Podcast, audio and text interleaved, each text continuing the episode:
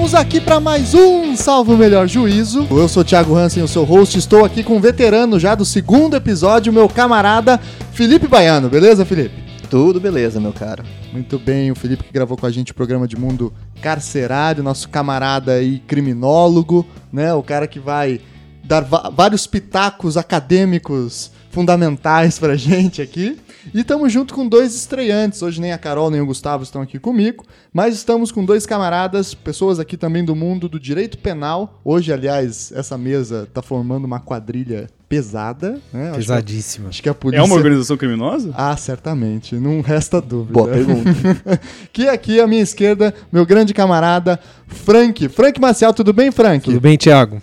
Frank, por favor, se apresenta para o nosso ouvinte, fala um pouco o que é, quem é você, o que é a gente sabe, mas quem é você? é, o que, que você... Sou colega seu no doutorado, para quem não conhece a gente lá da Faculdade de Direito, da UFPR, e vou falar um pouquinho aqui também na perspectiva da criminologia, a relação dessa, desse assunto aí com a economia, enfim, espero que a gente possa fazer um bom debate. Ótimo, ótimo.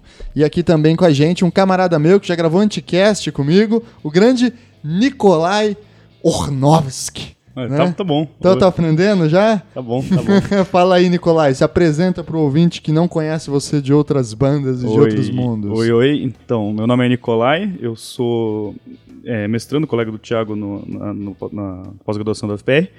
E o meu interesse, na verdade, é, é, em filosofia da pena. E ultimamente eu tenho pesquisado é, plea bargaining e, de forma geral, negócios penais. E por isso estou aqui, inclusive.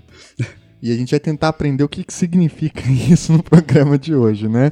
Porque o programa de hoje é, em alguma medida, um desdobramento dessa ideia de negócios penais, alguns relacionam isso com o tal do plea bargain, enfim, toda uma questão que a gente vai discutir. Você tá falando melhor meu é... nome do que plea bargain, né? Ah, desculpa. que é ah, o tema da delação premiada ou talvez colaboração premiada, que seja o termo técnico mais correto, que é um conceito, uma ideia, um, um termo aí muito utilizado ultimamente no mundo do direito. Tá na moda, né? Tranquilamente a gente pode chegar a essa conclusão, e talvez seja o termo jurídico mais na moda que nós temos nesse momento, né? É responsável aí por um desdobramento muito grande da Lava Jato e, enfim, é um dos termos aí que a gente vai tentar aclarar, falar o que, que significa, quais são os limites, quais são as consequências, se ele é bom, se ele é ruim, enfim, sem querer querer cair em análise de caso concreto do que está acontecendo no momento, porque aí a gente vai se perder. A ideia aqui é falar de alguma coisa um pouco mais substancial a partir da ideia da delação premiada e da colaboração premiada. É, eu queria só fazer um, um pequeno toque do, do porquê utilizar essa expressão colaboração e não delação, que ela não é de graça. É que quando a gente está utilizando uma determinada palavra, ela diz coisa, ela ressalta coisas que a gente quer dizer. Quando a gente fala em delação, a gente está falando muito mais ou ressaltando muito mais a relação entre a pessoa que, aspas, delata em face daquelas que são delatadas, ou seja, você ressalta a relação entre as pessoas na organização criminosa, enquanto a colaboração premiada você ressalta essa relação que tem entre a pessoa e o sistema de justiça criminal. Olha só, ou então, seja, você coloca uma outra perspectiva, você coloca uma né? outra ênfase. Muito bem, pessoal. Então, nós vamos discutir um pouco o que é esse conceito, o que são essas questões, quais são esses valores, o que está em jogo, qual que é a definição legal de colaboração premiada e quais são os seus limites éticos e jurídicos no mundo do direito penal. Para isso, então, a gente trouxe aí três caras que são estudiosos do direito penal, do processo penal e da criminologia, que vão conseguir aclarar para a gente esse tema que, para mim, é uma grande bagunça. Eu que não sou penalista, não conheço quase nada dessa discussão, tá bem? Então, antes da gente passar para nossa vinhetinha, só os recadinhos de sempre. Assinem lá o canal do Salvo Melhor Juízo no Facebook, deem uma curtida lá na página, assinem o feed, né, para você que tem o celular aí o iPhone, entra lá no aplicativo de podcasts e procura Salvo Melhor Juízo e assina. Para você que tem aplicativos do Android, só baixar qualquer aplicativo gerenciador de podcast, assina o Salvo Melhor Juízo, que toda segunda de manhãzinha vai chegar o novo programa para você acompanhar aí durante a semana, certo? Fora isso, mandem e-mail sempre que precisar. Agradeço todos os e-mails que a gente está recebendo. Estou tentando responder todos eles. Muito obrigado pelo feedback. E assim que possível, a gente vai também gravar um programa só com a leitura de e-mails, respondendo a todos os ouvintes aí as dúvidas e as questões que foram levantadas, tá bem? Então, vamos lá para essa conversa.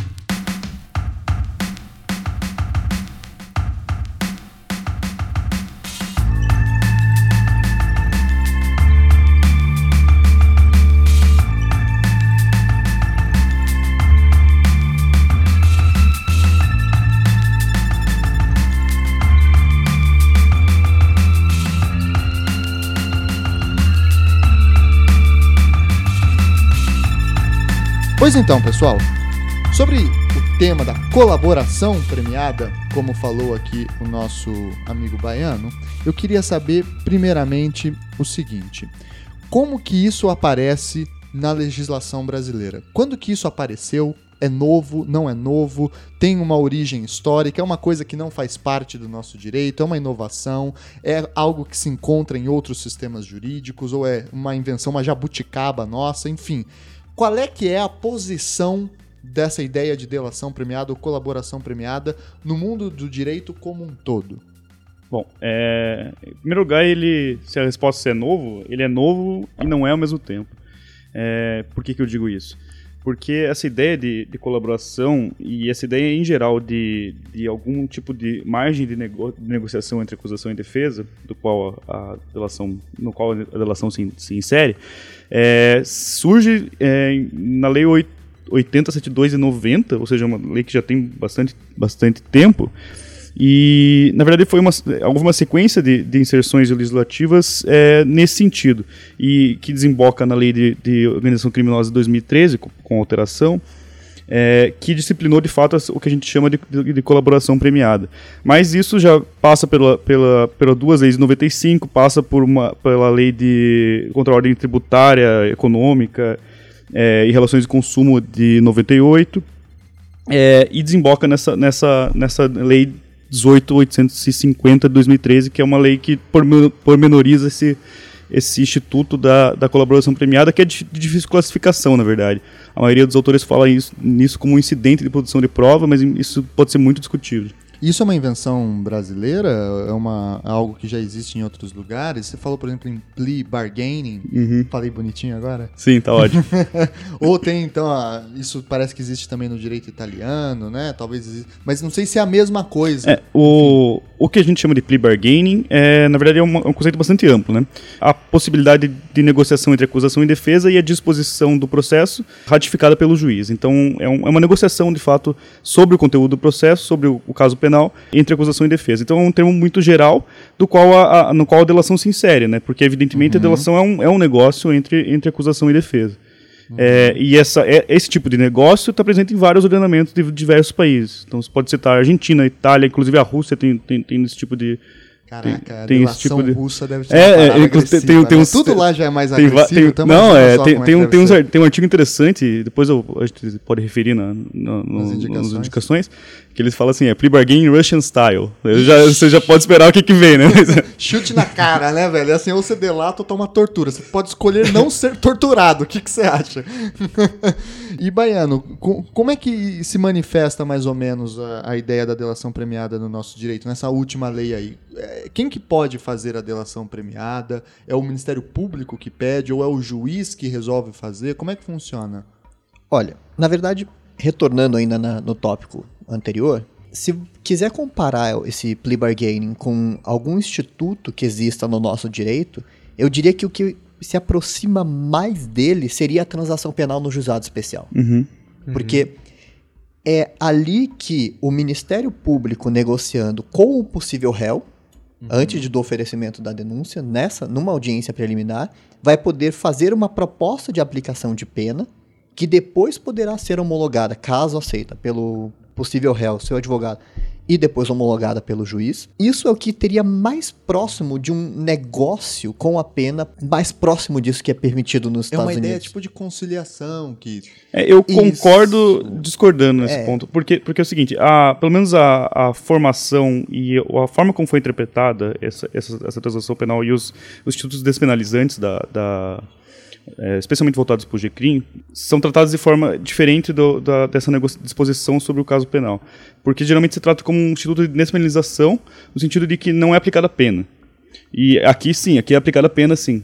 Então é uma, é uma diferença. Embora, embora sim, seja um, seja um, um espaço de negociação, isso é claro, isso não é discutível. Sim, é, os efeitos finais, é claro, não e, é, não é e, assim, na prática. É e, e, obviamente, na prática. Cumpre, né? E obviamente, na prática é pena. Mas, Sim. enfim, é, em termos técnicos não seria. Entendi. É só para dizer que ele se aproxima muito mais de uma transação, plea bargaining, do que da delação da colaboração premiada. Entendi. Porque colaboração premiada seria só uma, um dos pontos específicos que poderiam acontecer numa plea bargain, nesse, nesse negócio, que é você dar elementos que permitam a, a investigação, persecução e até eventual condenação Uhum. de outras pessoas envolvidas na prática de, de crimes que sejam o mesmo em coautoria ou eu, crimes conexos ou outras coisas que tenham acontecido ali, mais ou menos ligada em uma situação complexa, especialmente quando a gente está falando de questões envolvendo organizações criminosas, que não é um termo nem que eu gosto muito, mas essa, essa coisa que lida com uma moldura mais complexa de análise do- dos casos, que não é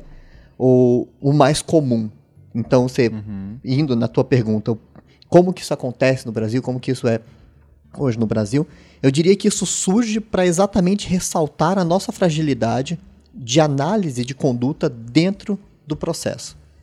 É muito fácil e é analisar condutas que são facilmente separadas em atos individualizáveis. Vamos tentar traduzir esse como troço assim? aqui. É muito fácil você identificar o cometimento de um crime ou uma determinada forma de violência ou coisas quando você tem A e B. O A que comete a violência, o B que sofre. É muito fácil você identificar a violência de uma pessoa que saca uma arma, coloca a arma na cabeça da outra pessoa e puxa o gatilho. Especialmente de um dano materializável, né? Isso. É muito fácil você perceber quem que está cometendo o, o injusto, quem que está sofrendo esse injusto. Quando você está lidando com sistemas complexos, imagina uma determinada pessoa que tem uma empresa que daí abre uma offshore para poder fazer lavagem de dinheiro e que isso daí cruza com investimentos em determinadas coisas e doações que não são exatamente ilegais, mas que têm uma origem mais ou menos ilícita, e isso acaba revertendo para uma empresa que é de um favor de um amigo seu que é aberto em nome de um laranja, e esse troço acaba abrindo, que você diz quem que é o responsável nessa história? O gestor da empresa laranja que não fazia a menor noção do que estava acontecendo e tantos outros elementos. É, ele é responsabilizado por isso, onde até até onde vai o limite? Como a nossa responsabilidade penal ela é individual, a gente, a gente tem que punir, prender, etc. A, B ou C pela conduta A, B ou C. Quando você está lidando com uma situação complexa, você sai dessa moldura. E- E, aí, a lei de organizações criminosas é para lidar com esse tipo de situação complexa que o nosso próprio modelo de pensar o, o, o- sistema penal não tem dado conta. Ou seja, a delação premiada então surge, e aqui acho que o Frank vai querer falar alguma coisa, como um espaço de fraqueza do poder judiciário. Eu acredito que sim. É uma confissão, digamos, da justiça de que ela não seria capaz de descobrir o que se passou e, portanto, ela, ela ao ponto de que ela concede, digamos assim, garante a impunidade de alguém Aceita impu... aceita a- não punir alguém que seria punido, não fosse Ou no mínimo ser a leniente com colaboração, alguém. ou, se, ou, se, ou reduzir a punição, né? É sim certamente uma confissão de, de ineficiência, de incapacidade da justiça, ao, ao ponto de que ela precisa conceder a impunidade a alguém.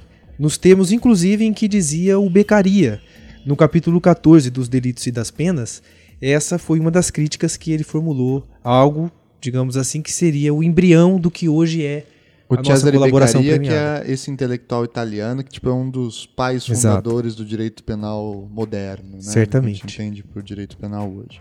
Tá, então, muito bem. Então entendemos que essa delação é um instituto que tem vários países, que serve, sobretudo, para resolver crimes complexos, É, né? O que a gente chega de conclusão é que ele tem uma, ele tem uma origem pragmática, né? Isso é claro. Para ele- resolver um problema. Ele é para resolver um problema. Ok. Ele não, não surge com uma, uma, um- uma racionalização e uma tentativa de, de alteração de, um, de uma forma de pensar o processo, uma coisa assim. Ele é uma resposta é, pragmática para um problema que surge de- é, em derivação das, da- das novas formas delitivas. É a aceitação da derrota, né? Da incapacidade de conseguir chegar ao resultado sem a ajuda de um réu. Ou ao menos da insuficiência, seria melhor, da insuficiência de um determinado modelo de análise que, que se esgarça conforme a gente vai tornando exatamente as relações sociais muito mais complexas, que a gente está falando de um modelo que tem origem ali na, no período Beccaria, metade do século XVIII, e as relações sociais se transformam bastante em 300 anos. Oxe. né? E, além disso, tem um debate de fundo nisso, no sentido de que é, a gente não tem como identificar isso porque é uma coisa nova, relativamente nova, e mesmo que a gente considere já a transação penal, que já tem mais tempo, é uma coisa relativamente nova, a gente não tem como avaliar isso de forma é, distante, com forma muito mais objetiva, mas é, tem um debate de fundo talvez no sentido de que é, esse tipo de a forma como a gente pensa o processo penal e a aplicação do sistema penal não, não se adequem mais às novas realidades. Então é, talvez a gente, por exemplo, abandone essa ideia de busca de verdade, é, abandone essa ideia de punição individual, de, de, de, tentativa de apuração de um agente individual. É, essas ideias não são do nada, né? elas não são naturais, elas surgem com base em problemas práticos. Né? Então, essa é uma resposta nova para problemas atuais. Muito bem. Então, vamos a um caso prático. Eu sou o mafioso, dono de um esquemão, tem uma offshore, que tem um, um, laranja no Uruguai, que tem uma outra empresa que atua com investimentos no Canadá, que, enfim, eu tenho um baita de um arame cheio de, de, de nós e não sei o que lá, que resolve o jeito de eu lavar o meu dinheiro, de eu pegar o dinheiro, sei lá, por corrupção aqui no Brasil e recebê-lo de volta, hum, digamos assim, com um investimento de. como retorno de investimento de venda de carne na África. Vamos pegar esse exemplo aí. É. para que é como é que vai aparecer para mim a oportunidade de eu usar a delação premiada? Supondo que eu não sou o chefão do negócio. Né, eu sou um dos caras que está na escala. Eu tiro uma grana com isso, eu lucro com essa história, mas eu não sou o dono do esquema. E aí me pegam com mão na massa, ok? Descobrem lá que eu fazia uma transação escusa. Quem é que vai aparecer para mim falando assim, ó, você tem uma chance aqui de não se ferrar totalmente se você dedurar aí. Bom, em primeiro lugar, você vai ser investigado, né? É, não, supondo e... que eu fui pego com a mão na massa, que é flagrante. Com né? dólar na cueca. Com dólar na cueca. No aeroporto. Não, não faz diferença nesse ponto. Mas então tá, então eu vou ser investigado. E como é que vai ser? Você vai ser investigado, como a tua operação é internacional, super é, interestadual e eu imagino que seja pela Justiça Federal, né? É, então você vai ser investigado pela autoridade policial, evidentemente, com o controle do Ministério Público como você não é o chefe da organização criminosa, é, e se você for o primeiro a, a não, não, houver, não houver um delator anterior nessa mesma organização, o Ministério Público vai ter, inclusive, legitimidade para não oferecer denúncia, nesse caso. É uma hipótese da, da, da lei de organização criminosa. Mas isso ah, é? Ele pode, inclusive, tipo... Sob essas duas condições, né? Me, entre mil aspas, me absolver, no sentido que ele nem, eu nem vou, nem vou ser processado. É, é, já não tem muito como classificar isso, mas é uma espécie de arquiva arquivamento prévio né, do, do inquérito pelo, pelo próprio Ministério Público. Tá. Mas aí são essas duas condições, né? E essa é uma grande hipótese da, de relativização do que a gente, é um princípio bem consolidado na doutrina brasileira de obrigatoriedade da, da ação penal, né? Uhum. É, nesse caso, há, uma, há espaço de negociação com o Ministério Público. É, posteriormente, não, não, não cumprida, por exemplo, essas, essas essas condições, ou você não aceitando, ou o Ministério Público não oferecendo essa, essa possibilidade no momento, é, no momento prévio ao oferecimento da denúncia. É, isso pode ser feito depois, durante, durante o processo. Isso, inclusive, pode ser feito depois da sentença. Aí com algumas limitações, daí não vai, vai, vai, ser, é, vai ser só uma redução de pena, por exemplo. Entendi. Então vai vir o Ministério Público que vai me oferecer a possibilidade de fazer a colaboração premiada. Né? É possível também que o delegado com é, sob a supervisão do Ministério Público, né, represente o Ministério Público, represente perante o delegado, represente perante a Justiça, né, e essa delação seja aceita também sendo que a princípio foi proposta por um delegado, mas sempre sob a supervisão do Ministério Público. É, mas são, na verdade, é, para ficar claro, talvez de forma mais esquemática, são três fases do, dessa ideia de, de, de, da, da, colaboração premiada. Em primeiro lugar, há uma proposta e uma fase de negociação entre como, acusação e defesa. Como, como é que é essa proposta? Ele vai chegar para mim e vai falar o seguinte, ó, conta tudo o que você sabe quem são as pessoas, como funciona o esquema, com, quanto de dinheiro rola. Ou o próprio, a própria investigada pode dizer assim: olha, eu tenho isso para falar, quer que eu fale? Mas quem você me dá em troca? Eu tenho algumas coisas. Mas então aí eu posso, inclusive. Claro, é, como, como é, um, tá, tá, é uma, é uma previsão legislativa, então é o direito também da pessoa é, é se valer disso, né?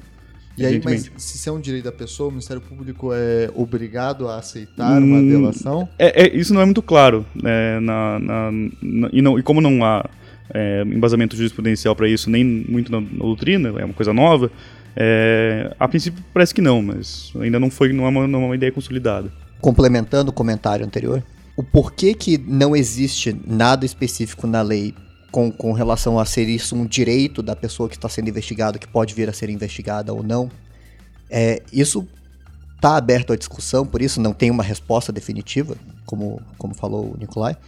Da mesma forma que a transação penal não seria exatamente um troço que estaria a princípio como um direito do réu, mas hoje em dia se entende que se a pessoa solicita a transação penal, tem que ser feita uma proposta para ele, uma proposta minimamente razoável, não uma proposta absurda, e ele tem o direito na audiência preliminar. Embora o verbo, o verbo na lei, na, na lei dos juizados especiais criminais seja poderá, né? O Ministério Público poderá oferecer transação, mas isso já, já, já é consolidado é, de que essa é uma, um Esse direito poder do... é um dever. Isso. Né? Tem várias outras oportunidades quando a legislação penal, processual penal diz poderá, se interpreta como deverá.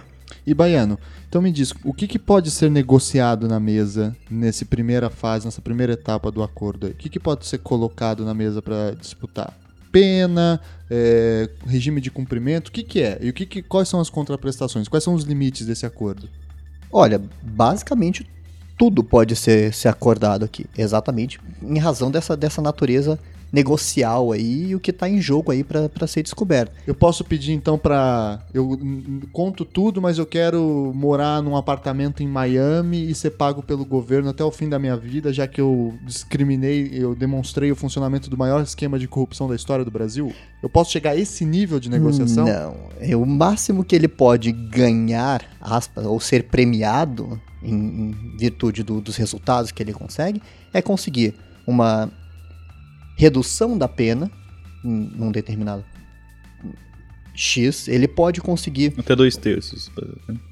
ele pode conseguir uma modificação do regime de cumprimento de pena caso ele já esteja é, fazendo essa colaboração posterior à sentença, então pode haver mudança de, de regime. Você pode ter o, a- o oferecimento do perdão judicial. Você O pode que, ter que é o perdão judicial? forçando muito a barra, uma espécie de faculdade que tem o juiz de deixar de aplicar a pena quando tem determinados requisitos para isso, fora da colaboração É aquele premiada. caso do, do, do pai que mata o filho sem querer, atropelado, Isso, porque não é, viu. Em, em caso de.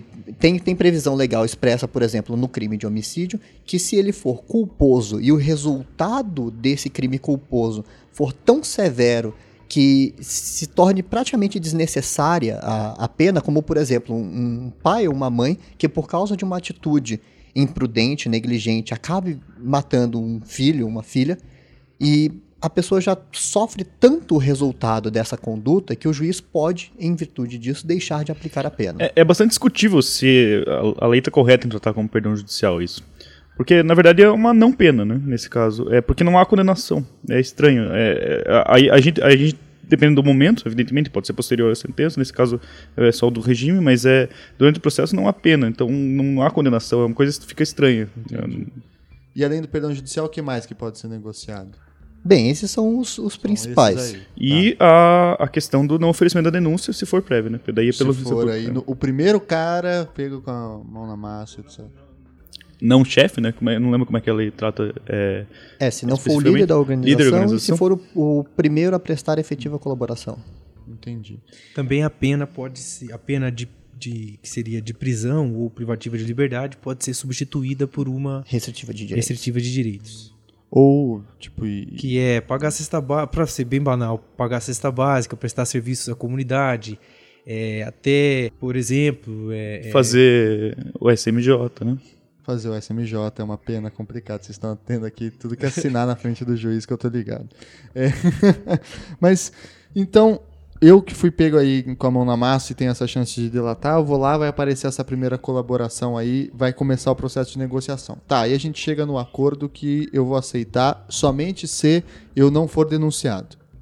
Então eu nem correr o processo crime contra mim. O que, que acontece em seguida? A gente aceitou, digamos, o MP também aceitou, é isso aí, você vai denunciar. O que, que eu tenho que começar a fazer? Eu tenho que agora falar tudo que eu sei e isso será gravado e posteriormente comprovado, é isso? Se possível, vai ser gravado. Há uma, há uma previsão legal nesse sentido. É, sempre que possível, vai ser gravado, até para fins, fins de, de- de verificação posterior. É, e além disso, você vai, é, você vai. Isso é uma, coi uma coisa importante na lei. É, ela afirma o seguinte: você abdica do direito de permanecer em silêncio. A partir do momento que você é, confirma que você está colaborando. É, e você vai participar de várias, vários atos, é um, é um, são atos complexos, né? é uma, é uma sequência de atos, em que você vai dizer tudo o que você sabe ou tudo o que você se comprometeu a dizer. É, e ainda. Peraí, você falou uma coisa importante. Tudo que eu me comprometi a dizer não é necessariamente tudo que eu Não, sei. claro que então, não. se eu comprometo a dizer metade do esquema, eu consigo proteger a outra metade Sem problema esquema. nenhum. Inclusive, é, num dos, numa das hipóteses, é, é possível ter aquelas consequências de redução da pena, de, de perdão, de, de perdão judicial e de, de alteração de regime, se é, todo ou em parte do objeto, do, do fruto do crime for devolvido. Esse em parte é estranho, né? Você, então, quer dizer, você lucrou 200 milhões, se você devolve 100, beleza, vou ficar com esses 100 aí e eu devolvo, tá ótimo. É estranho, né? Tá, então aí eu vou lá e vou gravar e vou falar tudo que eu sei, como é que era o esquema dos offshore, blá, blá, blá, blá, blá, blá.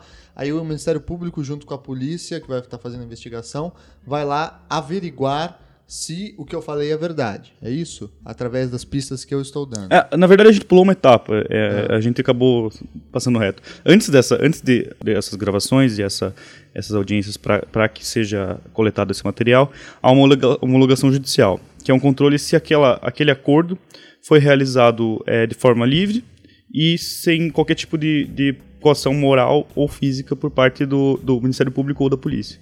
Tá. Se não é sob tortura. Não, não- palavras, ou é, ameaça. Isso. Tá.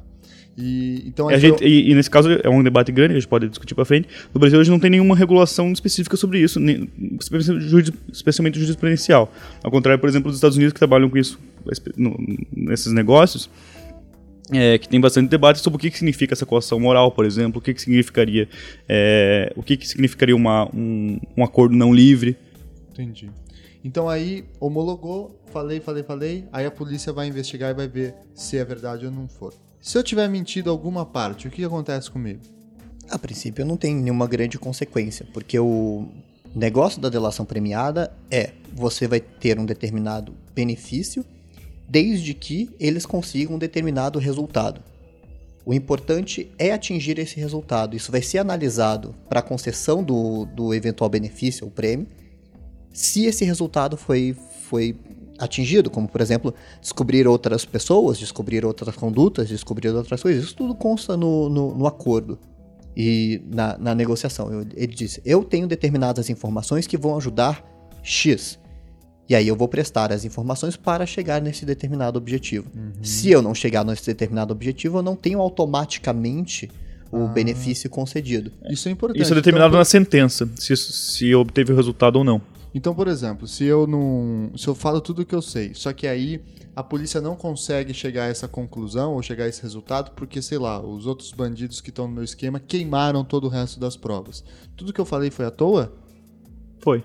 Se o juiz assim entender que não foi atingido o objetivo da colaboração premiada, sim. Ou o juiz pode, por exemplo, é, imaginar, não, não- você, as informações estavam corretas, a- houve um esforço nesse sentido e não foi, não foi conseguido, mas o juiz pode dizer assim, olha, não consegui, então a tua pena vai ser um pouco menor, mas não, não tanto quanto seria se tivesse ob- obtido o resultado. Ou seja, cai na liberdade do juiz querer achar o que ele sabe. Que ele É, não sabe. especialmente ainda agora que a gente está começando a fazer uso desse instrumento, condenação nunca vai poder ser baseada exclusivamente na delação, na colaboração premiada, melhor dizendo. Então sempre vai haver a necessidade de que outros elementos de prova confirmem a- a- o que foi dito na delação. né? Como, por exemplo, você disse, alguns documentos, por exemplo, que comprovariam é, transferências bancárias que comprovariam aquilo que o colaborador diz que aconteceu.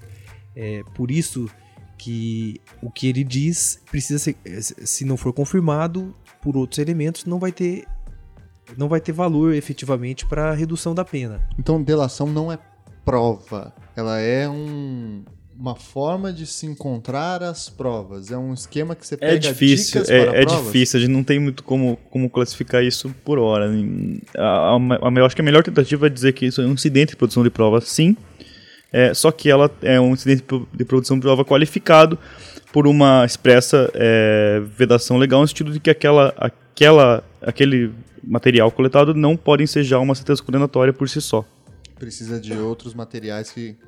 Uma segunda fonte de, de, de informações e de provas que justificam. Exato, até a gente poderia até fazer um- algum debate assim do tipo, se mesmo a confissão, por exemplo, que entra quase sempre vai entrar, melhor dizendo, na, na colaboração premiada, porque afinal a pessoa é uma investigada por, ou uma denunciada, ou até eventualmente condenada já por algum crime, e ela, é, se retratando do que teria dito antes, confessa o crime. Ah, então ela, ela pode supor. ser é, condenada já Sim, e voltar atrás e fazer uma delação para ter uma redução da sua pena durante. Ou mudar o regime de cumprimento. E ela pode ser pena. retratada a delação também.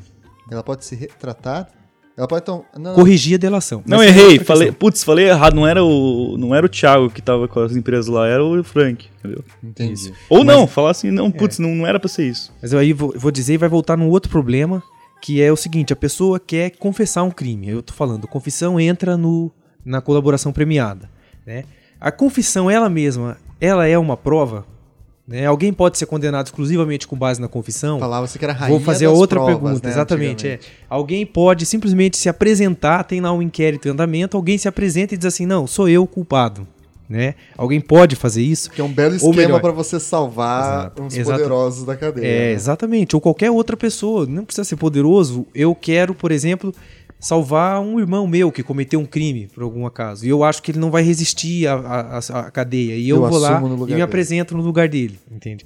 Justamente por essa e por outras é, inúmeras é, é, questões é que a confissão, ela também sozinha, não é uma prova, digamos assim. Então, o que, que tem exatamente de prova na delação? É uma questão bastante em aberto. É um é. conceito que está ainda é. em aberto. Tá. É muito embora hoje em dia se entenda que, por exemplo, a confissão, pra, já que a gente está traçando esse paralelo com, com a colaboração premiada, não seja uma prova que deveria por si só ensejar uma condenação, exatamente por causa da fragilidade que isso pode conter, inclusive por causa de pressões, porque quando a gente pensa em uma pessoa confessando sem essa vontade de confessar, que por exemplo sofreu tortura, etc., hoje você tem mecanismos muito mais sutis de fazer isso, como ameaças e outras coisas, isso é muito mais corriqueiro Ou por do parte do próprio Estado, né? Uma prisão preventiva, por exemplo. E, e o negócio é, a, o juiz pode, inclusive, absolver mesmo com a confissão. Isso é uma coisa que pode parecer meio contra-intuitivo, mas a pessoa pode ter um conjunto probatório tão favorável à absolvição que mesmo com a confissão vai dizer não faz sentido essa confissão, tem alguma coisa estranha aqui, estou absolvendo. Mas tem um estudo que, que foi feito nos Estados Unidos, em que, apesar dessa possibilidade também lá, 100% dos casos em que houve confissão, houve condenação. Olha só. Seria curioso também fazer o levantamento aqui no Brasil se existe alguma aplicação de absolvição em caso de confissão. Porque é muito comum a pessoa acabar se sentindo como julgador tão tranquilo em condenar ou se sinta tão certo em razão da confissão que acaba sendo um no-brainer. Ele simplesmente condena sem a maior com consciência leve, né? Isso. Fica tranquilão aí. E aí a delação premiada ela tem essa mesma natureza, porque você também tem mecanismos sutis de induzir que a pessoa aceite. Por exemplo, você insinuar que você pode aplicar prisões preventivas, você pode dizer que a pessoa vai responder o processo que não vai ser em liberdade, você pode, pode dar determinados indícios de que vai ser tão desfavorável ela não aceitar ou não participar do negócio, que, que ela acabe fazendo isso. Então você acaba precarizando um pouco a informação que pode ser fornecida. Uhum. É, é, nesse, nesse ponto tem, um, tem uma questão que é fundamental, é, justamente nessa, nessa questão delicada é, do fato do juiz é, se envolver, ter contato com, esse, com essa delação, ter contato com as informações que estão naquela, naquele acordo, é que a, a própria lei é, tenta blindar um pouco o julgador nesse caso. É, no, lá no finalzinho da, da disposição sobre a lei, não lembro exatamente aonde, ela diz assim: olha, o, o juiz, ao homologar o acordo, ou seja, naquela primeira fase de homologação da, do, do, acordo, antes que, que os atos sejam realmente realizados, é, o juiz só deve ter informação é, básicas do, do que está envolvendo aquilo lá, sem que inclusive saiba o nome do delator. E é uma coisa que a gente está vendo que não está sendo realizada né, na, na, prática. E é uma coisa que a gente não tem muito controle. E a, a gente é muito frágil, na verdade, o, o, a, as balizas, tanto legais como a, da forma como vem sendo trabalhado, essa blindagem do jogador. Então, como é que a gente garante a parcialidade do, do jogador posteriormente no processo? É, de um caso em que ele sabe que, aquele, que aquela pessoa já confessou o crime, já apontou vários outros elementos informação, inclusive para outras pessoas que às vezes a gente não sabe se estão envolvidas ou não com, com, com prática de ilícitos. Então é muito complicado, é uma questão bastante. É, que deve ser muito estudada, muito pensada para frente. É, eu voltando um pouco ali, é, o que eu ia dizer é que, é, é, que tudo, tudo que a gente assim vê nos clássicos, digamos assim, do século XVIII pensando ali naquele contexto iluminista, o que seria o processo penal é certamente algo é, dúplice, no sentido de que processo penal era para perseguir quem cometeu o crime, digamos assim, e fazer justiça, mas também era para é, def a defesa da pessoa que sofria uma acusação. Então, esse caráter duplo, nesse começo, digamos assim, do processo penal, ficava bem claro esse aspecto de defesa do, processo, do processo penal enquanto uma forma de defesa das garantias individuais do cidadão. Né? É, hoje, com instrumentos como a partir de instrumentos como a delação e outros instrumentos de investigação também que estão previstos na mesma lei em que está prevista a colaboração premiada, como por exemplo a chamada ação controlada, né, em que a polícia deixa de realizar uma, uma prisão em flagrante, ela filma aquilo, fotografa, mas ela não faz a prisão, ela espera o momento oportuno para realizar fazer uma a prisão. maior com mais fazer gente. uma prisão maior para pegar o, o, peixe grande, né? Porque a se infiltração... ela não fizesse a prisão, isso poderia cair no crime de prevaricação, Exatamente, né? é. Que é Exato. a lei abertamente. Mas a lei essa no caso de organização criminosa existe uma autorização para não prender em flagrante nessa situação. Tem também infiltração de agentes, enfim, inúmeras outras situações que são moralmente, digamos, discutíveis, bastante discutíveis, né, que o Estado endosse é, esses instrumentos de investigação, é, são colocados nessa lei que tem também a colaboração premiada. E o que, que a gente vê? Que, o que, que se enfatiza daquele caráter dúplice que o processo penal sempre teve? O processo penal como uma forma de perseguir o, o, o, cometimento de crimes, de erradicar os crimes. O processo penal como uma forma, não já daquela forma, digamos assim, é, que a gente imaginava que os clássicos imaginavam de defesa, digamos assim, do cidadão, ou esse aspecto, pelo menos, mitigado diante daquele outro aspecto que é a persecução dos crimes, etc., tornando a justiça uma, um órgão de segurança pública digamos assim. Ah, isso é uma observação. Isso, cada vez mais um órgão de segurança pública e a menos um órgão trabalha de... trabalha para a polícia nesse sentido. Exato. E não é. a polícia trabalha para é, a justiça. O Thiago conseguiu inserir um elemento Foucaultiano, né? Parabéns, Thiago. Não, não, eu não citei ninguém. É, agora você, você imagina tá como é confortável para a polícia ter um juiz que sabe que a polícia sabe que vai endossar as ações dela, né? Sim.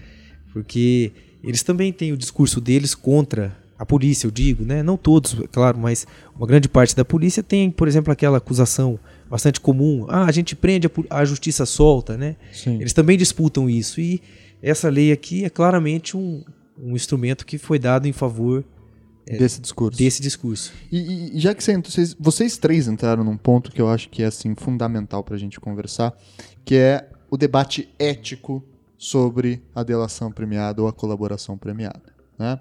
Porque, afinal de contas, vamos pensar o seguinte: o Estado, através das suas leis, através das suas, dos seus mecanismos institucionais, está favorecendo um criminoso, em tese, porque ele está aceitando abrir mão da sua presunção de inocência, né? Ele está confessando que é um criminoso e, e, e então ele entre aspas, ele já assume a culpa e se condena, né?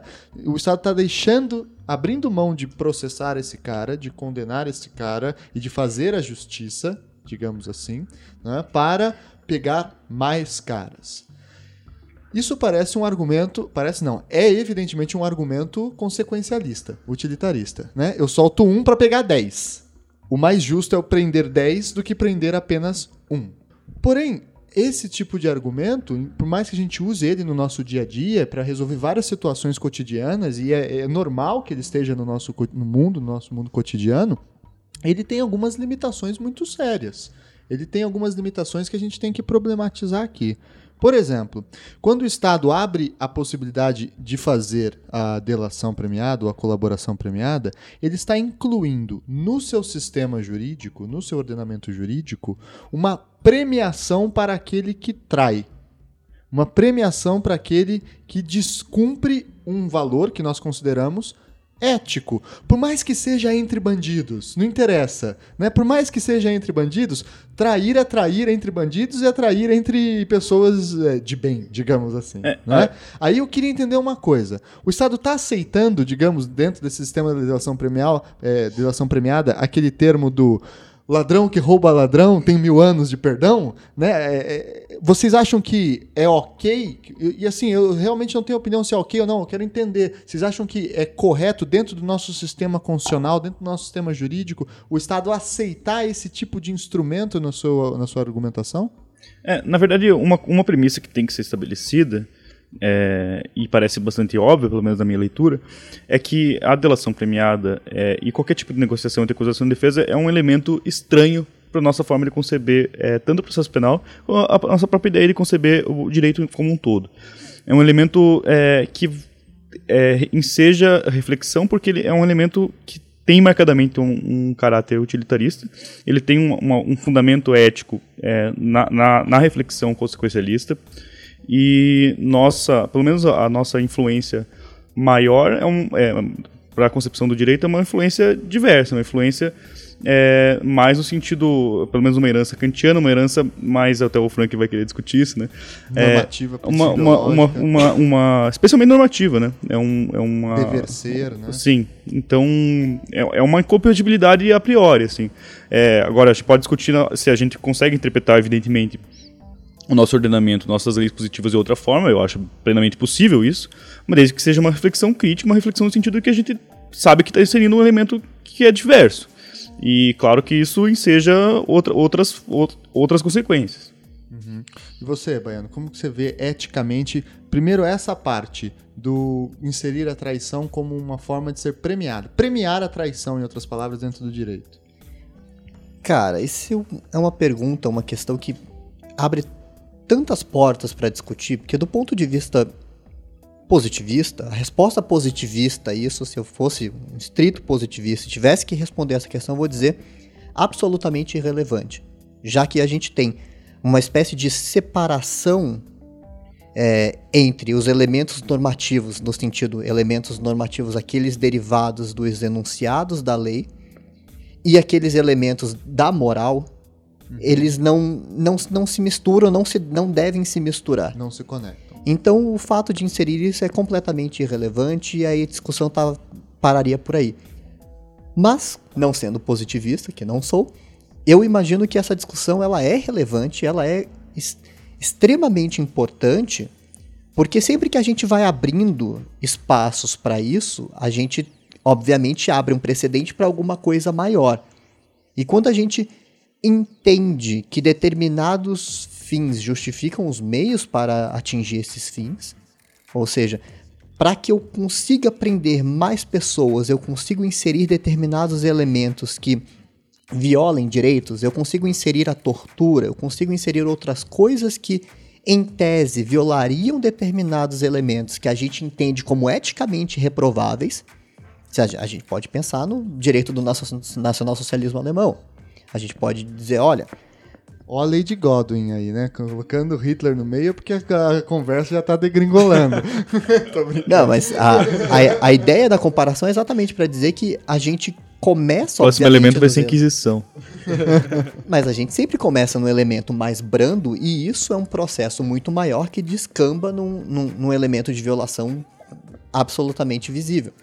Então, quando a gente está dizendo olha, neste caso, a gente deve premiar a traição, a gente deve premiar, a gente deve dar um benefício para a pessoa que viola um dever de confiança, a gente está juridicamente, isso é simbolicamente pesado. Esse, é esse o ponto. Isso é simbolicamente pesado quando a gente diz a lei está recompensando a pessoa que viola o dever de confiança.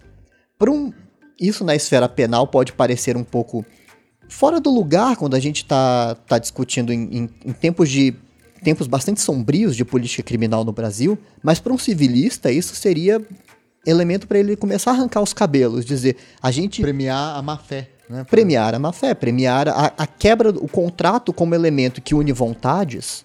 Você está dizendo a gente recompensa aquele que quebra o acordo de vontades. Então isso é simbolicamente pesado. E obviamente que do ponto de vista ético isso enseja um sem número de debates. Sim.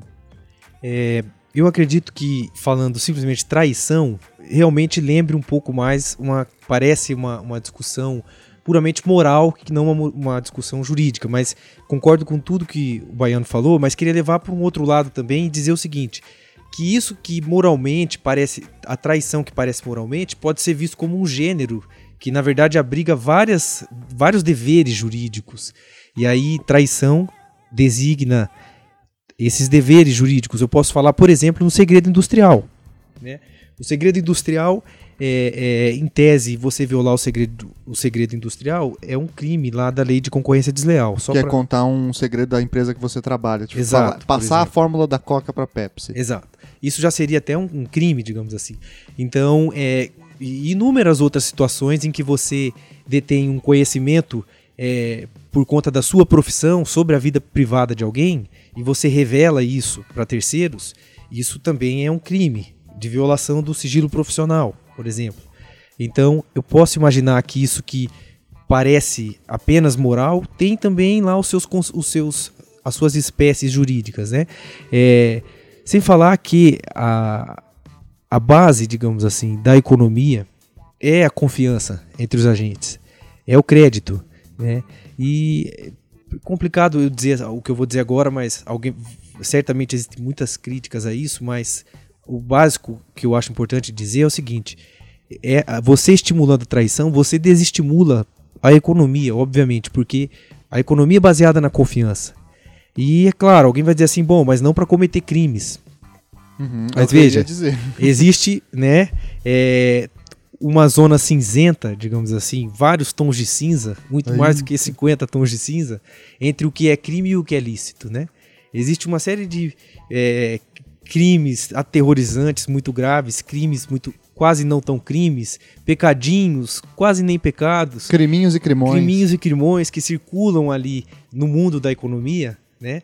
E é, é tudo isso que é abalado por essa por esse incentivo à traição. né? O Beccaria diz, inclusive, é, é curioso, que ele diz assim: o Estado incentivando a traição incentiva a covardia, que é uma virtude que não que é uma virtude não, um vício que não aproveita para ninguém. A coragem, né, os crimes corajosos, pelo menos se a gente pudesse educar a pessoa, a gente quem sabe aproveitasse essa coragem para pra alguma coisa coisa. boa, né? Mas não, a gente está incentivando a covardia, né? Tá. Então, assim, é, é uma disputa interessante, né? Pensar se está se colocando a traição ou não dentro do direito. É, eu só antes de, eh, fechando essa questão ética, eu acho que é, eu até não iria tão longe eh, a, a ponto de responder se isso é uma é um problema ou não essa, essa inserção da traição ou, ou da o incentivo à mentira, uma coisa do tipo. Eu não iria tão longe, porque eu não sei, não- realmente não, é uma coisa sobre a qual eu refleti com profundidade suficiente para dar uma resposta. Mas uma coisa que eu tenho certeza é que é, a, a, a colaboração premiada seja um problema mu- muito grave. Porque o problema é que a gente abandona a ideia de proporcionalidade das penas. Isso é, é bastante óbvio, né? O que, que é a proporcionalidade A proporcionalidade das penas é uma, é uma ideia bastante difundida, tanto no, na- no- no direito penal como no processo penal. Em qualquer ideia de filosofia da pena, em qualquer, em- pelo menos na, na grande maioria das, das, das hipóteses, é, de que é, é possível associar, pelo menos em tese, é, em abstrato, a gravidade do crime, ou gravidade do ato praticado, com a, a severidade da pena. E isso é bastante aceito, bastante difundido, é- pouca gente questiona isso. Que, Por exemplo, um furto tem que ter uma pena menor do que um assassinato. exatamente. né? É uma coisa que parece ser lógica. Exatamente, óbvia, né? exatamente. É claro que filosoficamente é muito problemático isso, a gente pode discutir como é que se você, por exemplo, um, se tem lá um homicídio de uma pessoa é, que é super valiosa para aquela comunidade, que é um cientista que vai inventar a cura do câncer, e uma pessoa que nunca fez absolutamente nada da vida. É um, é um problema filosófico, as pessoas discu- discutem isso, é, é interessante. Mas enfim. É, por exemplo, um olho verde Você- é a mesma coisa que que, que um é, olho. O que, é pior, né? Qual que é o crime mais grave? Você roubar os resultados Isso. da cura do câncer de um laboratório. Furtar, um furto, furtar, exatamente, é. Ou matar um, um- um- um- por raiva e vingança um estuprador na cidade. Sim, sim, sim. Né? Qual, que será, qual que é o crime Sim, sim. mais Sim, é um problema né? filosófico. É, é- Tenso, é- né? Mas enfim, a gente acredita, pelo menos em tese, a gente acredita que é possível fazer essa, essa, essa relação entre é, gravidade do crime e, e severidade da pena. É, nesse caso, a gente abandona isso. Porque a gente diz assim, essa pessoa, ele, é, essa pessoa colaborou com a, com a justiça, então é, é, a gente vai aqui ser leniente com ela, ou a gente, até, inclusive, vai nem processá-la. É, então é um abandono dessa ideia. Isso enseja um debate bastante forte também. É, porque a gente aceita ainda e a gente acredita que o direito penal deve buscar a proporcionalidade das penas. E aqui isso é abandonado. Isso é óbvio, isso não é, é difícil escapar, né? Entendi. Em nome da, da utilidade, né? De- Da pragmática, da- né? Do pragma- resultado. É, do resultado. Então é o seguinte, as pessoas, por exemplo, é, é- é evidente que tem que esquecer aquela ideia de que a, a justiça está lá para fazer justiça. Essa ideia de fazer justiça está lá, enseja essa ideia de proporcionalidade. A justiça não está lá mais para fazer né? justiça. Exatamente. Não precisa ser, não precisa um- é um princípio retributivo, mas pode ser justificado com uma ideia preventiva da pena. Mas o, o que interessa é que a justiça não está mais lá para fazer justiça, ela está lá para buscar algum fim. Que é acabar com a corrupção, por exemplo. Alguma Seja coisa lá o que a gente defina. Não, eu queria fazer só uma, uma ressalva para aqueles que eventualmente nos escutem, que tenham a garra de chegar até este momento, que pode soar muitas vezes que esse debate que a gente está fazendo aqui penda para um debate normativo, ou seja, como se a gente estivesse fazendo juízo. Isso não deveria ser assim, ou isso deveria ser assado e assim por diante. Mas o tom que a gente está utilizando é muito mais um tom de suscitar questões e de, de proporcionar o debate, e muito menos a, o, o oferecimento de respostas ou dizer como deveria ser ou deixar de ser. Concordo. Então, muitas vezes aqui a- a- as pessoas que escutam podem acabar começando a se questionar. Mas, nossa, então quer dizer que ele está dizendo que não deveria existir A, não deveria existir B, etc? Não é o caso. A gente não, não é que a gente esteja... Você tá problematizando. Isso, que a é a gente só moda tá agora. É colocando- o Exato. raio problematizador. Raio problematizador na delação premiada. Então, a gente está só suscitando o debate exatamente para amadurecer todas essas questões e muito menos Ó, exercendo falem por coisa. vocês. Eu, no fim do programa, eu vou dar a resposta definitiva para essa questão. tá? Então, fechou. Mas fiquem guardando, aguardando aí. É, dentro dessa discussão ética ainda, eu quero avançar um ponto a mais agora, que é focar e, e verticalizar no argumento utilitarista da delação premiada. Né? Eu solto um para salvar 10. Pra, melhor, Prender 10. Para prender 10, né? Salvar talvez não seja o mais correto. Ok. Então, eu abro mão de punir um criminoso para punir outros 10 criminosos. Só que isso é muito complicado, porque você faz um cálculo de custo-benefício. Só que dentro desse cálculo de custo-benefício é muito difícil você colocar todas as variáveis para saber se vale a pena deixar aquele solto, que talvez seja o mais violento, o mais sacano, o mais bandido, o mais criminoso, e os outros 10 são tipo aviãozinhos do esquema, né? É muito difícil você inserir esses cálculos. E além do que, há um outro problema aí, uma um outro questionamento que a gente possa colocar, que é o seguinte: o cara que vai fazer a delação ou a colaboração premiada, ele está abrindo mão de direitos fundamentais. Por exemplo, a Devido presunção legal. da inocência e o devido processo legal. Ele tá falando assim, olha, eu abro mão desses direitos. E aqui tem um problema. Se é direito fundamental, a palavra não é à toa, é porque ele fundamenta o Estado de Direito. Sendo fundamental nesse sentido, sendo a base da estrutura de tudo que nós consideramos o sistema jurídico brasileiro, eles não podem ser colocados Em negociação. em negociação, à prova e assim por diante. Porque é uma porta que se abre. Né? Se você abre a mão desse direito, porque você quer em um momento, daqui a pouco o Estado pode abrir mão do seu direito porque ele quer nesse momento. Né? Essa transição é facilmente transponível dali um tempo, dependendo das situações e assim por diante. E uma pergunta que eu quero que vocês respondam com calma e com bastante desenvolvimento. A delação, a colaboração premiada, ela pode ser, dentro desses termos, encarado como um instituto inconstitucional ou contrário aos direitos fundamentais? ela enseja uma, uma nova racionalização, um novo entendimento do que é direito.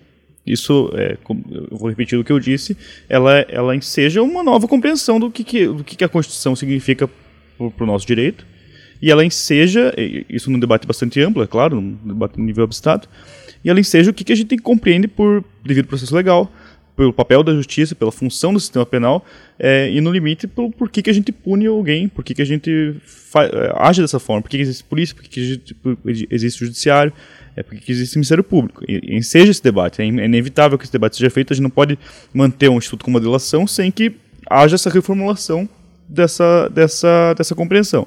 É, se a gente continuar pensando que direito fundamental ele tem aquelas, todas aquelas características que a gente sempre lista lá, inaliabil- inaliabilidade, é, é, inegociabilidade, é, indi- Indisponibilidade. indisponibilidade, aí não. Aí a, a resposta é curta, não.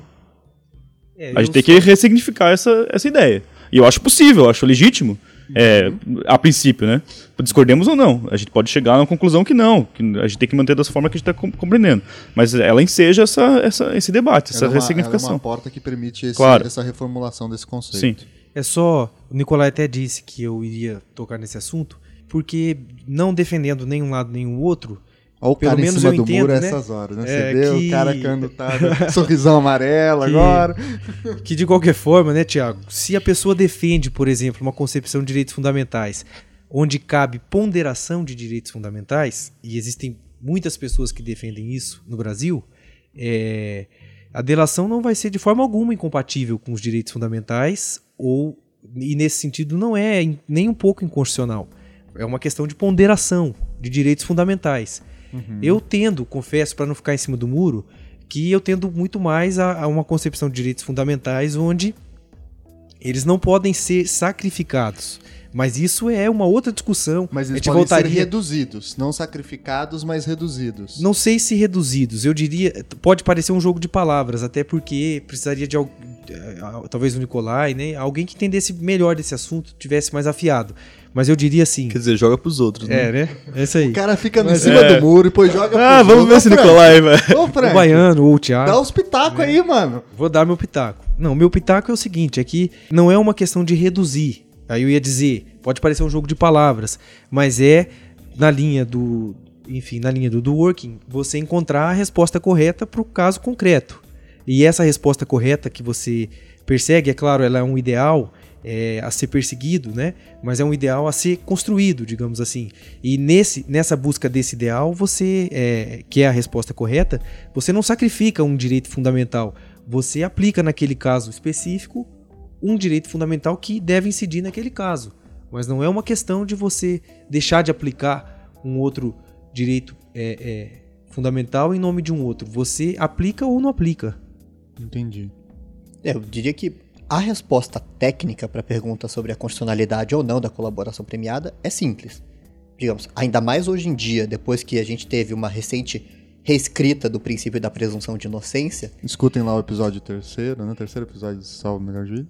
mas outro, outra questão que está envolvida também, outro direito fundamental que estaria envolvido aí, é a questão de a pessoa produzir ou ter o direito de não produzir prova incriminatória contra si. Só que, do ponto de vista técnico, isso é muito fácil de responder, porque a gente diz que a pessoa tem esse direito de não produzir prova contra si. Mas ela pode optar, ou uma vontade dela, por produzir prova contra si. A confissão é um modo desse. Você pode optar por confessar, e você está exatamente dando material contra si, mas você não pode ser forçado a produzir prova contra si. É por isso que a confissão não pode ser forçada. Assim como a delação premiada não pode ser forçada. E aí a gente cai naquele ponto. Como é que a gente garante que aquilo lá não é sob coação? Sim. É porque esse é um ponto que às vezes muitos críticos da delação premiada vêm falando que o instituto da delação premiada é uma manifestação contemporânea da tortura. Eu né? acho exagerado. É, me sincero. soa um pouco exagerado. A gente pode trabalhar aqui pra ver se é ou não é. Porque como seria? Você preventivamente prende o cara, deixa o cara preso lá preventivo por um tempo, só rodando a chavinha da cela na frente dele, É, isso não era para fazer parte da colaboração, né? né? Exatamente. Mas, na prática, Isso- a Na maioria prática é o que do- tá acontecendo. de quem foi. Em alguns casos. Mas aí é uma criação é, errada de uma hipótese de preventiva que não existe na lei. Aí é um outro problema. É um Sim. fato, Ninguém de, é um fato do judiciário e o Ministério Público criarem hipóteses preventivas que não existem. É, só para dizer que teve, a gente não ia falar de caso concreto, mas teve um procurador que disse: passarinho na gaiola canta mais bonito, né? Canta melhor. Pois é. canta- Ou seja, você, você acaba prendendo o cara preventivamente e, através dessa prisão preventiva, você fica negociando com a, a liberdade preventiva dele, com a possibilidade dele fazer a delação premiada. Tudo velado, nada claro, nada no papel. Né?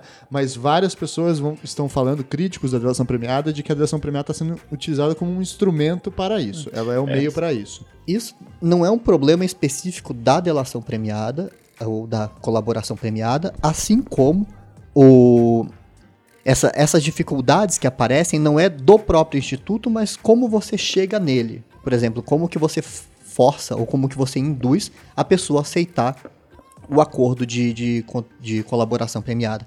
Só que isso já também se manifestava em outros elementos, como por exemplo transação penal e afins, que daí daria para depois suscitar o debate da americanização do, do, do, nosso sistema de justiça criminal, que isso também é bastante visível no plea bargaining nos Estados Unidos, em que a pessoa chega com três, quatro, cinco acusações contra uma pessoa e diz: Olha, eu tenho essas cinco acusações, tenho provas, muitas, algumas vezes inclusive é blefe.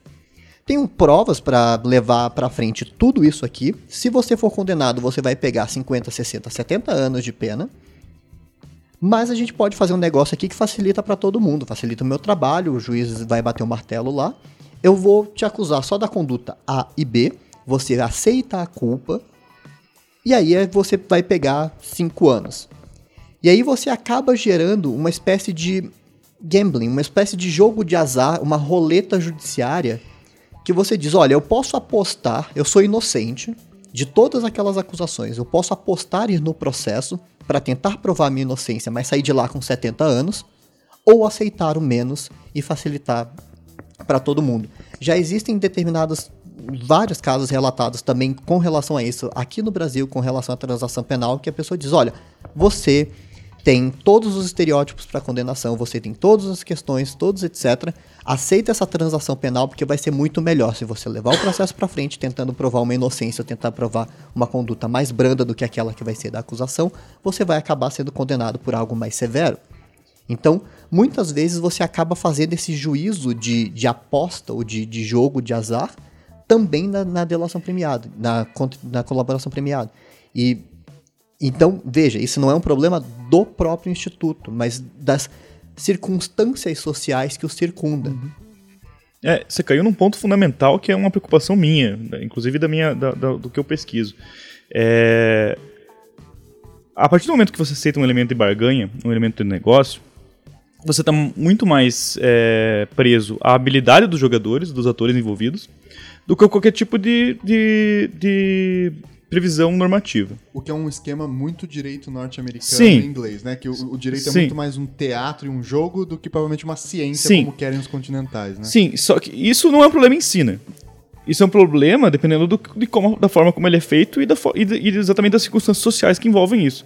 Por exemplo, você tem vários estudos nos Estados Unidos que, que é, chegaram à conclusão, que concluem que a, a, extensão do Blue Game, que hoje já passa 95% dos casos, então o, júri não existe mais praticamente, praticamente nos Estados Unidos, agora todas as, quase todas as condenações criminais decorrem de, de acordos.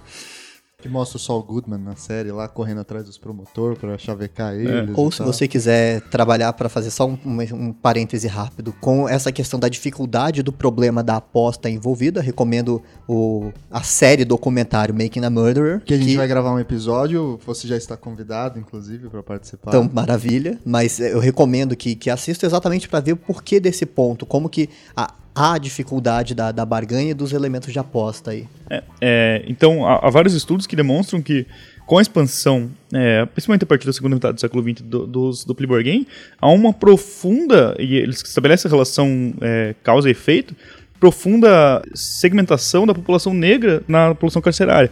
Justamente porque, é, e, e, vários estudos nesse sentido, porque a população negra confiaria menos no sistema de justiça, então não apostaria, por exemplo, que, que o júri vai ser justo.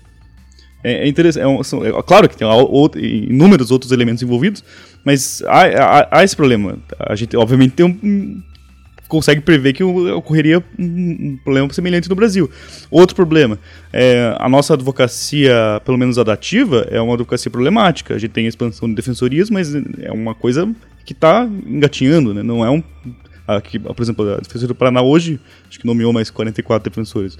Mas é uma. tá, tá, tá é, engatinhando ainda, não é, um, não é uma coisa estabelecida. Uhum. É, então, a partir do momento que a gente depende mais de autor, mais de jogador individual, de, obviamente, de defensor, e dos, do promotor, do procurador, é, a gente tem problema. A gente tem que regularizar isso, a gente tem que saber racionalizar isso, a gente tem que saber como, a, quais os limites da negociação, como isso vai ser controlado por parte do judiciário, como isso vai ser controlado, por, como a ação do promotor vai ser controlada, por exemplo, qual é, o, qual é a ação que ele pode tomar para negociar, é, até, que ele, até que ponto ele pode blefar, por exemplo, ou ele pode blefar, é, ele pode trazer informações falsas. Ele, ele pode mentir, né? Pode pois jogar é. e tal. Isso, né? isso evidentemente não está na lei. Mas, Pode ferver na cabeça do réu, né? Pois é. A prisão preventiva, por exemplo, é uma, é uma hipótese legítima? Parece que não, mas é, é uma coisa que a gente tem que ser discutida e tem que ser. Claro, isso tem que ser estabelecido ah, na prática. Só que até, até, até que isso seja, seja regulamentado, isso demora. É, a, a, o que a gente vê agora é um espaço enorme de discricionalidade e daí as críticas, evidentemente. Mas as críticas não são é, exatamente. Às vezes elas são mal feitas, né? mal formuladas. Não, não, é exatamente ao Instituto em si, mas a forma como ele está sendo utilizado. Uhum. Só para a gente ter uma ideia assim, de como é um instrumento utilitarista, muito mais compatível com o direito americano, né? É, isso já foi falado aqui hoje mas a, o promotor americano ele pode escolher os casos que ele denuncia, né? Isso é a tal, a tal disponibilidade da ação penal. A gente não tem esse sistema, a gente tem um sistema em que a ação penal é obrigatória. Uhum. Então lá ele faz essa conta, ele diz: eu vou denunciar esse e esse e esse aqui, e aquele lá que vai me tomar tempo. Isso não vai se chama charge bargaining, para usar um termo Perfeito. chato, né? Perfeito. Aqui no Brasil não tem isso. Então aqui a gente tem agora a delação para liberar um, para aliviar a barra de um e pegar mais 10 e tal, né? Mas isso é incompatível, digamos assim, com esse outro princípio, que é o princípio da obrigatoriedade da ação penal, Sim. que já foi falado. Mas só para ter a dimensão da, dessa diferença. É, novamente, né? a gente tem um afastamento do modelo clássico do sistema penal brasileiro. Então a gente poderia falar que está acontecendo uma americanização do direito penal no Brasil? É, é isso mesmo? A gente pode chegar a essa Acredito conclusão? que é uma seção da, do, da nossa tradição que é mais ligada à Europa continental a tradição mais utilitarista, digamos assim, do direito é, anglo-americano. Eu diria que talvez, se a gente quisesse entrar nesse tema, mas sem aprofundar tanto, porque senão iria tomar muito tempo, a gente poderia falar muito mais de uma americanização da nossa política criminal do que uma americanização das nossas leis. Opa, explica melhor isso daí. Seria mais ou menos o seguinte: a política criminal é aquele conjunto de decisões barra ações, ou seja, não só uma decisão aquilo que eu pensei, mas aquilo que se converte em ações. Por exemplo, a decisão de um determinado parlamentar por ter a iniciativa, criar um projeto de lei para criminalizar ou deixar de criminalizar uma determinada conduta, quando isso se converte em ação, se converte numa decisão do Congresso, isso se converte em ações. Quando uma decisão do secretário de segurança por reprimir uma determinada manifestação em e não reprimir outra, isso se converte em ações. Isso faz parte da política criminal. Quando você entende que deve ser um momento da gente perseguir mais essas condutas, aspas, dos grandes criminosos e deixar o ladrão de galinha um pouco de lado, isso se converte em ações, são decisões de política criminal. Então, como a gente está no momento de reflexo da política criminal norte-americana muito na gente desde os últimos 40 anos. Isso, se, isso começa ali mais ou menos na década de 70, isso vai gerando reflexos sensíveis ao longo da década de 90 e hoje a gente está mais estadunidense do que os próprios Estados Unidos. Ou seja, a gente está encarcerando mais e mais e mais a todo custo coisas que eles estão voltando atrás em razão do custo que isso está gerando para eles. Então, a gente está neste processo de transformar a nossa política criminal cada vez mais naquele modelo.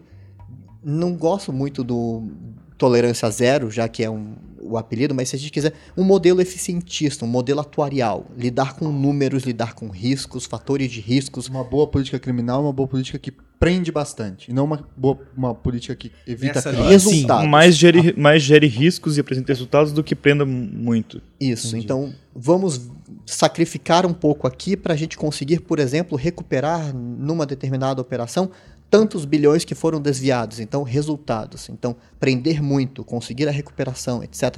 Às vezes não é nem prender muito, né? É, às vezes é simplesmente conseguimos tantos e tivemos tiver, teve tantos envolvidos, tantos investigados, tantos denunciados. É o jeito custo-benefício da filosofia anglo-saxã mesmo, né? O jeito americano e inglês de se pensar trabalha meio nessa categoria, né? É, é, é embora isso, embora isso seja bastante discutível, porque é, pelo menos na segunda metade do século XX, a, pelo menos em termos normativos, em termos da academia, houve muita, muita crítica a essa forma de pensar. Uhum. Então, não é uma coisa unânime, pelo menos naquele mundo. É claro que, para voltar na pergunta se há uma americanização, eu acho que a, a gente tem que estabelecer um, um, um, uma ideia.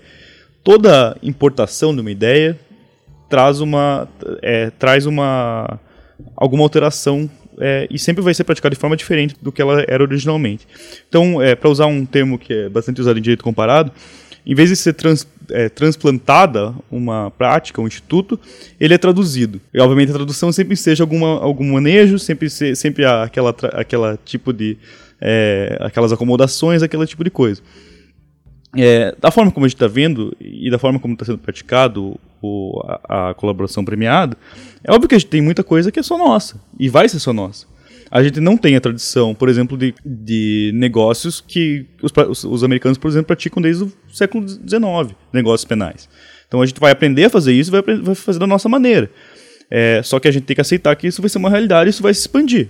É, eu acho que negar isso é uma coisa que até é um pouco pueril. A gente, por exemplo, debater. É claro que a gente deve debater a legitimidade disso, deve, deve debater se isso é o que a gente quer ou não. Mas que isso é uma realidade, isso é. Então, o que a gente tem que pensar é a forma como a gente vai trabalhar com isso. E vocês sabem quem é o responsável pela introdução da delação premiada ou regime de colaboração premiada no Brasil? Quem foi o grupo de. de não sei, um... seria interessante ver quem é o autor do projeto. O né? autor do projeto de lei, quem representava, uhum. quem era o grupo, quem foi o jurista que escreveu esse projeto de lei, porque não são os deputados, graças a Deus, né? É sempre um grupo de juristas. É, o tá contexto ali. em que a, a lei atual surge é exatamente o contexto, aspas, do gigante acordou. Exato. É exatamente ela aquele. É de 2013, né? Ah, ela, ela é, é uma resposta àquele momento? É um. Ela. Não, ela surge naquele momento, não sei se é uma resposta. Isso, não, não teria, seria meio temerário fazer essa afirmação Nas categórica. Foi Mas... apresentada como se fosse. Isso, ela, ela é daquele. Ela é filha daquele contexto. O quão vinculada ela está com as manifestações, eu, eu não sei, mas ela é daquele mesmo contexto que ela surge. E fora a questão da Operação Lava Jato, que enfim é muito polêmica, é muito debatida e não está finalizada, então é muito arriscado tomar qualquer posição clara sobre isso. Vocês conhecem outros casos que sejam fora do Brasil, eventualmente, de usos do, do sistema de colaboração premiada? Olha, eu conheço um caso bem curioso. É, São os melhores. É, é, no Brasil, eu não vou dizer Envolve quem, um palhaço, onde, quando, Kombi. né, mas como. Mas eu tive contato com um caso em que funcionou, em que, e o caso foi mais ou menos assim.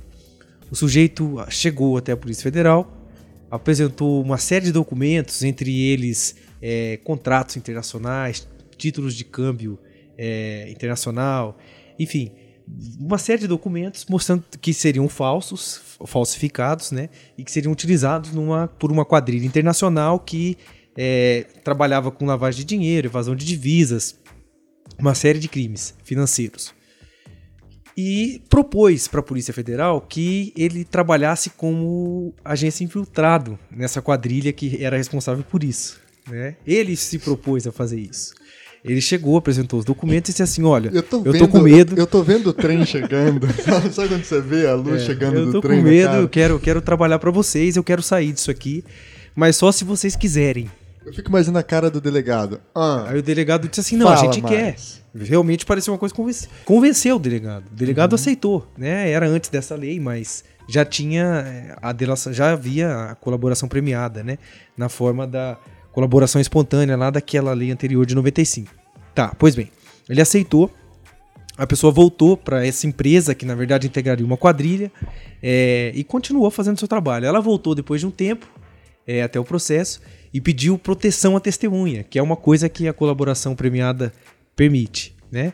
Ela foi incluída no programa de proteção à testemunha, mudou de nome, né? Ganhou um outro nome no registro civil dela e, enfim, uma série de questões mostram que realmente ela recebeu a confiança da Polícia Federal.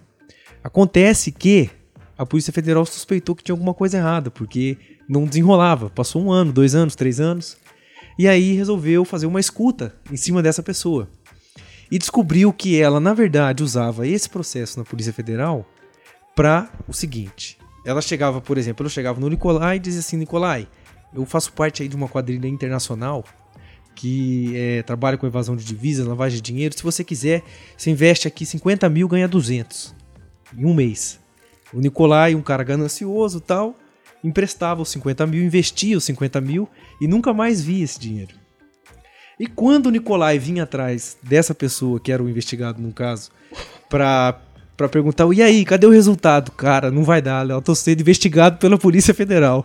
Olha só. Então eu não posso aqui, se eu deu errado, O esse dinheiro a gente um perdeu. golpe com a ajuda da Polícia, da Polícia Federal. O cara, O cara é. O cara é bom, né? O cara é bom. inteligente, Cara. Então é só um caso curioso, assim, de como foi um, um mau uso extremo desse instrumento. Né? Cara, prenda-me se for capaz total, né? O cara dentro da Polícia Federal pra jogar contra a Polícia Federal, né? Exatamente. Tem o, o da o famoso das mãos limpas aí, né? Que foi o processo de desman entre mil aspas, desmantelamento da máfia italiana, que continua firme, forte, bonita e mantendo Foi o processo de inter- internalização da máfia, né, no governo. É, exatamente. E então acho que é isso. Conseguimos aí trabalhar com a base mais ou menos da discussão da delação premiada, né? Da colaboração premiada. Tá difícil aceitar o termo, viu, Baiano? Por mais que É que é um termo chato, né, cara? É delação mesmo. Ela Delação, fa- falou, ah, é você, foi o Thiago. Né? É verdade, tô, tô de acordo. Então vamos passar algumas dicas aí de leitura, ou eventualmente é, séries, ou dicas que não precisam ter necessariamente uma conexão com o programa.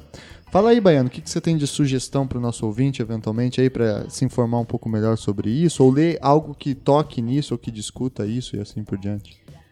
Olha, sobre delação, ou sobre a contribuição, olha lá, ato falho.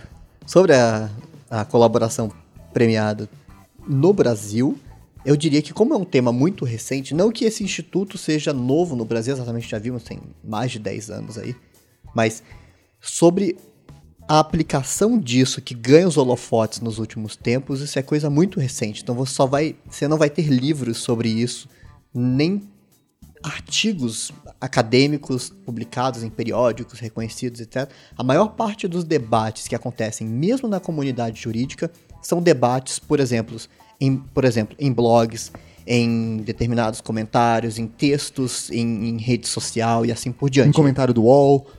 Tudo. Isso são, são coisas que, que ainda estão em formação e está sendo construído. Ou seja, tem muito lixo disponível também né, Tem. aí, né? Também. Você tem que fazer o, o processo de garimpo e sempre com bastante cautela, exatamente para a quantidade de desinformação que existe também no meio de tudo isso.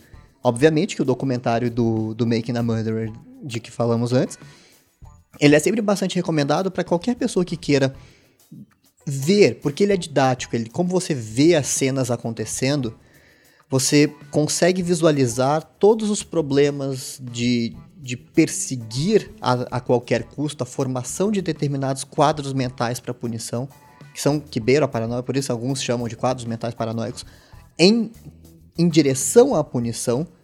E, e muitas vezes, quando a gente fala isso em teoria, quando a gente fala isso em debates, parece tão esotérico, tão fora desse mundo, e lá ele é didático porque acontece na frente dos olhos de quem observa. Então, eu recomendo sempre, quando estiver discutindo o sistema de justiça criminal, dar uma olhada naquilo ali, exatamente pelo, pelo fator didático. Muito bem. E você, Nicolai, o que, que você tem de sugestão aí? Ah, cara, eu vou ser chato e indicar dois, dois artigos em inglês. Olha que cara mala. É, Olha mas que são- cara são mala. arti- Doutor uma cara chata, Tavelha né, meu? não? Doutor da Tavelha É, mas são dois artigos que é, trabalham com essa ideia. Um é, diz, é, trabalha especialmente com essa ideia de americanização do direito mundial e trabalha com como essa ideia de justiça negocial está sendo introduzida em diversos sistemas jurídicos, que é um texto do Máximo Langer. É, e depois a gente refere ele, mas é um, um título bem longo lá, nem vou ter- arriscar falar. Passa o link depois. Depois eu passo o link. E o outro é um cara que estuda muito é, esses negócios penais daí na realidade americana mesmo, que é o, é o Albert Altschuler. E tem vários artigos dele, também vale a pena procurar esse, esse cara. Talvez o cara que mais saiba sobre plea bargaining é, na realidade americana. E é interessante porque, é, como a gente tem é, atores brasileiros é, destacadamente na Lava Jato, Moro e o, o Dallagnol, é, o procurador Dallagnol, que declaradamente se inspiram em algumas é, ideias do direito americano, vale a pena pelo menos saber Pra por saber cima o o que que, que que, eles o que, o que, do que, que eles tratam, né? Da onde eles saíram, né? Exatamente. Muito bem. E você, Frank, o que você tem de sugestão aí pro nosso ouvinte se informar um pouco Eu sobre sugiro essa que questão? leia o capítulo 14 do- dos delitos e das penas do Becaria. Voltar Eu para os clássicos. acho interessante voltar para os clássicos. ensinar, acho que ali né? tem vários dos argumentos que.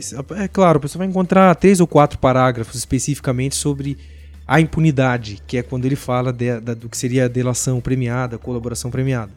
Mas ali tem já um apanhado do que são esses grande parte dos argumentos que se usam hoje para falar contra ou a favor Muito desse bem. instrumento. Muito bem, eu tenho uma indicação rápida também, para quem eventualmente quer conhecer um pouco melhor o, o contexto do Cesare Beccaria e de outros autores. Tem um livro muito divertido e muito fácil de ler, muito gostoso de ler, cativante, de uma historiadora norte-americana chamada Lynn Hunt, que é um livro intitulado A Invenção dos Direitos Humanos, que ela vai demonstrar como que essas teorias que surgem para mostrar que a tortura não pode ser mais encarado como um mecanismo de, de prova e assim uma infinidade de processos de humanização do direito vem da criação de um sentimento de empatia. Mas ela trabalha com esse pessoal de direitos humanos também? Ah, esse pessoal. É, ou para humanos direitos apenas, né? É, ela, ela vai falando, então, justamente como que essa criação desse conceito de empatia advém, entre outras fontes, mas não só nela, mas entre outras, é, da relação criada entre o leitor e os romances. Então é um, um jeito legal. muito diferente de você pensar a história do direito penal e dos direitos humanos sob a perspectiva de uma historiadora cultural, né? Alguém que trabalha com cultura, com, com como que isso vai se internalizando no discurso jurídico de então. Então é isso, né, pessoal? Acho que a gente conseguiu cumprir aí bem a nossa tarefa, digamos assim, pedagógica de problematizar e levantar algumas questões e chegar em nenhuma conclusão, né? Eu minto, não vou dar nenhuma resposta final sobre o que, que vai acontecer. Então eu apenas agradeço imensamente o Baiano aí, nosso veterano, que gravou o segundo programa, mas na verdade foi a primeira gravação, né? Eu tava com a gente ali desde o início. O meu grande amigo Frank, camarada meu de alguns anos aí, de muitos e muitos papos e cafés ali no, no Nasser, né, no centro de Curitiba. E agradeço também imensamente meu camarada Nicolai por terem vindo aqui então gravar com a gente esse excelente episódio. Então, vamos dar um tchau todo mundo no microfone aí. Muito obrigado, valeu. Tchau, tchau, tchau, Tchau, tchau. pessoal. Até Galera, valeu. valeu.